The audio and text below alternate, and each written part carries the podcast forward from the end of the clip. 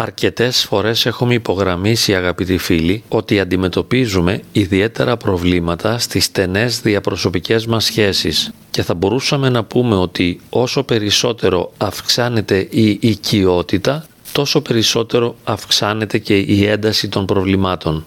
Γι' αυτό το λόγο δεν μας ενοχλεί ένας ξένος ο οποίος διαμένει σε μία άλλη γεωγραφική ήπειρο ένας άνθρωπος δηλαδή με τον οποίο δεν έχουμε καμία σχέση, αυτός δεν μας ενοχλεί καθόλου, ενώ τα στενά πρόσωπα του οικογενειακού περιβάλλοντος διαδραματίζουν τον πρωτεύοντα ρόλο στην δημιουργία των προβλημάτων στην προσωπική μας ζωή τα άτομα με τα οποία συμβιώνουμε. Η γυναίκα μας, ο άντρας μας, οι γονείς μας και τα παιδιά μας είναι τα άτομα τα οποία μπορούν να μας πληγώσουν περισσότερο ίσως επειδή ανοιγόμαστε συναισθηματικά απέναντί τους, είμαστε ευάλωτοι δεχόμαστε τους κραδασμούς ιδιαίτερα από τις αρνητικές ενοχλητικές τους συμπεριφορές και χάνουμε τόσο πολύ την ισορροπία μας ώστε σε κάποιες περιπτώσεις συνειδητοποιούμε ότι ο άλλος είναι η πηγή της δυστυχίας μας.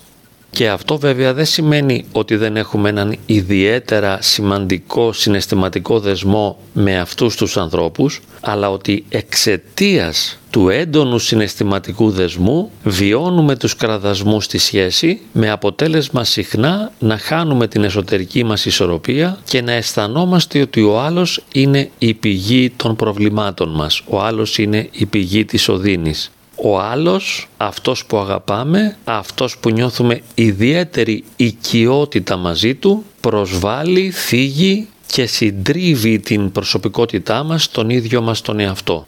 Σε αρκετές περιπτώσεις θεωρούμε ότι ο άλλος έχει κάποια αρνητική πρόθεση, ότι επίτηδες το κάνει, ότι επιλέγει δηλαδή να μας θίγει, να μας τραυματίζει και να μας συντρίβει. Στην πραγματικότητα όμως τις περισσότερες φορές δεν συμβαίνει αυτό, αλλά ο άλλος ασκεί μια αρνητική επίδραση επάνω μας, όπως άλλωστε και εμείς ίσως ασκούμε μια αρνητική επίδραση επάνω του, χωρίς να το καταλαβαίνουμε και χωρίς να το συνειδητοποιούμε. Άλλωστε, ως ευαίσθητες και ευάλωτες ψυχοσυναισθηματικές οντότητες που είμαστε, πληγώνουμε και πληγωνόμαστε χωρίς να το θέλουμε, χωρίς να επιλέγουμε, αλλά εξαιτίας αυτοματοποιημένων συμπεριφορών οι οποίες συνήθως βρίσκονται έξω και πέρα από τον έλεγχό μας. Γι' αυτό το λόγο άλλωστε συνήθως νιώθουμε θύματα και όχι θύτες, επειδή αισθανόμαστε πως ο άλλος μας πληγώνει, αλλά δεν συνειδητοποιούμε με ποιες συμπεριφορές είναι δυνατόν εμείς να πληγώνουμε τους άλλους. Σύμφωνα με αυτό το σκεπτικό θα μπορούσαμε να ισχυριστούμε ότι οι σχέσεις είναι τραύμα και ότι αυτό που αγαπάμε, αυτό με το οποίο συναναστρεφόμαστε, αυτό το οποίο βρίσκεται πολύ κοντά σε εμάς, αυτό είναι που μας πληγώνει. Θεωρητικά και ορθολογικά θα μπορούσε να προτείνει κανείς το μηχανισμό άμυνας της ψυχολογικής θωράκισης να αποκτήσω δηλαδή τη δυνατότητα να ορθώσω άμυνες ισχυρές ώστε να μην επιτρέπω στα άτομα τα οποία βρίσκονται πολύ κοντά μου να με πληγώνουν. Όμως είναι τόσο ισχυρά τα τραύματα και τόσο σπλαχνικές οι επιθέσεις ώστε να νιώθουμε ότι είναι αδύνατον να ορθώσουμε άμυνες ή ότι οι άμυνες τις οποίες ορθώνουμε καταρακώνονται κάτω από το βάρος της έντασης των τραυματικών εμπειριών. Μία σημαντική μορφή θωράκισης και αυτοάμυνας είναι η ευγενική αποστασιοποίηση. Να κρατάω δηλαδή ευγενικές αποστάσεις από τα άτομα με τα οποία η ζωή με φέρνει πολύ κοντά. Ενώ βρίσκονται πολύ κοντά μου, ορθώνω άμυνες και για να μην τους επιτρέψω να με συντρίβουν, διαβεβαιώνω τον εαυτό μου ότι ψυχοσυναισθηματικά βρίσκομαι μακριά. Και λέω μέσα μου, είμαι δύναμη, οχυρώνομαι, δεν επιτρέπω σε κανένα να με συντρίβει, να με τραυματίζει και να με διαλύει, δεν επιτρέπω σε κανένα να μου χαλάει τη διάθεση, αλλά λειτουργώ σε ένα επίπεδο υπαρξιακής αυτονομίας το οποίο είναι ασύμπτωτο δεν συναντιέται δηλαδή πουθενά με τις ενοχλητικές συμπεριφορές των άλλων. Ορθώνω άμυνες και δεν επιτρέπω σε κανέναν να με τραυματίζει, να γκρεμίζει τις ισορροπίες μου, να μου χαλάει τη διάθεση και να με ρίχνει στο βυθό της αβίσου.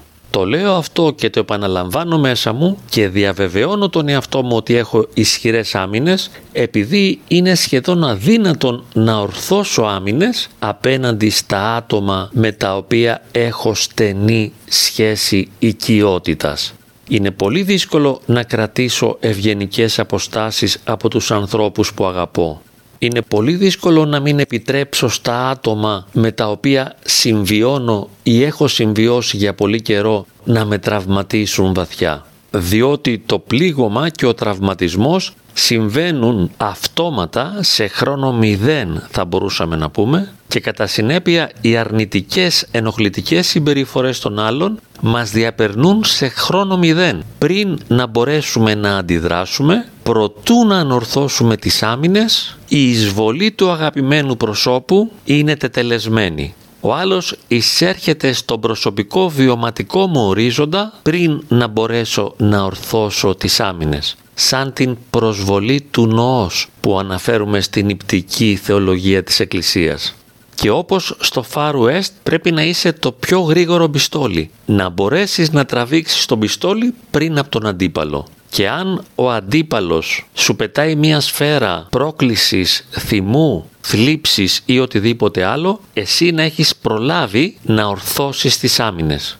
Στη συγκεκριμένη περίπτωση δεν τον πυροβολείς όπως στις μονομαχίες στις ταινίες western αλλά ορθώνεις την ασπίδα και διαβεβαιώνεις τον εαυτό σου πως παραμένεις ακέραιος, δυνατός, όρθιος, προφυλαγμένος, οχυρωμένος πίσω από μια δυνατή ασπίδα που δεν επιτρέπει στα βέλη του αγαπημένου προσώπου να διαπεράσουν μέσα στη δική μας υπαρξιακή ατμόσφαιρα να μας πληγώσουν ή να μας συντρίψουν είναι κάτι πολύ δύσκολο. Τις περισσότερες φορές αποτυγχάνουμε. Συχνά ενοχοποιούμε τους άλλους ή τον ίδιο μας τον εαυτό. Στην πραγματικότητα όμως δεν υπάρχει ένοχος. Υπάρχει δρόμενο, γεγονός. Το άνοιγμα της καρδιάς το οποίο συντελείται μέσα από την κοντινότητα και την οικειότητα μας καθιστά ευάλωτους απέναντι στους άλλους ανθρώπους, απέναντι στα κοντινά μας πρόσωπα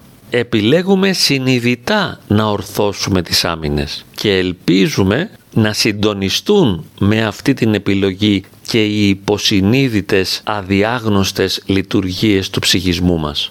Είναι σημαντικό όμως να το θελήσουμε συνειδητά και να διαβεβαιώσουμε τον εαυτό μας πως είμαστε δυνατοί, ορθώνουμε άμυνες, κρατάμε ασπίδα, δεν επιτρέπουμε στον άλλο να μας πληγώσει και παρά το γεγονός ότι ο άλλος μπορεί να είναι ένα πολύ αγαπημένο πρόσωπο, πατέρας, μητέρα, αδελφός, γιος, κόρη, σύζυγος, συνάδελφος ή οτιδήποτε άλλο, επιλέγω να μην του επιτρέψω να ανατρέψει τις ισορροπίες μου.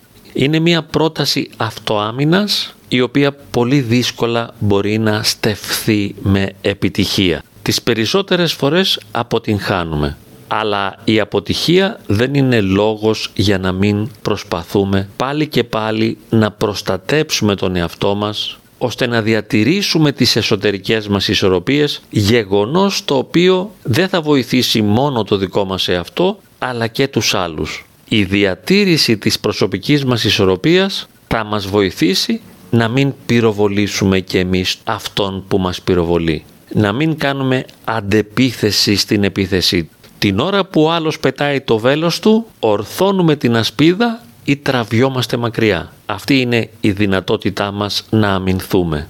Όσο περισσότερο διαμαρτύρεται, γκρινιάζει, παραπονιέται και επιτίθεται, τόσο πιο συχνά ορθώνουμε την ασπίδα και τόσο περισσότερο προσπαθούμε να κρατήσουμε ευγενικές ψυχοσυναισθηματικές αποστάσεις διότι αν επιτρέψουμε στο αγαπημένο μας πρόσωπο να μας συντρίψει, το ίδιο πρόσωπο θα δυσαρεστηθεί επειδή θα έχει πλέον να κάνει με τον συντετριμένο μας εαυτό.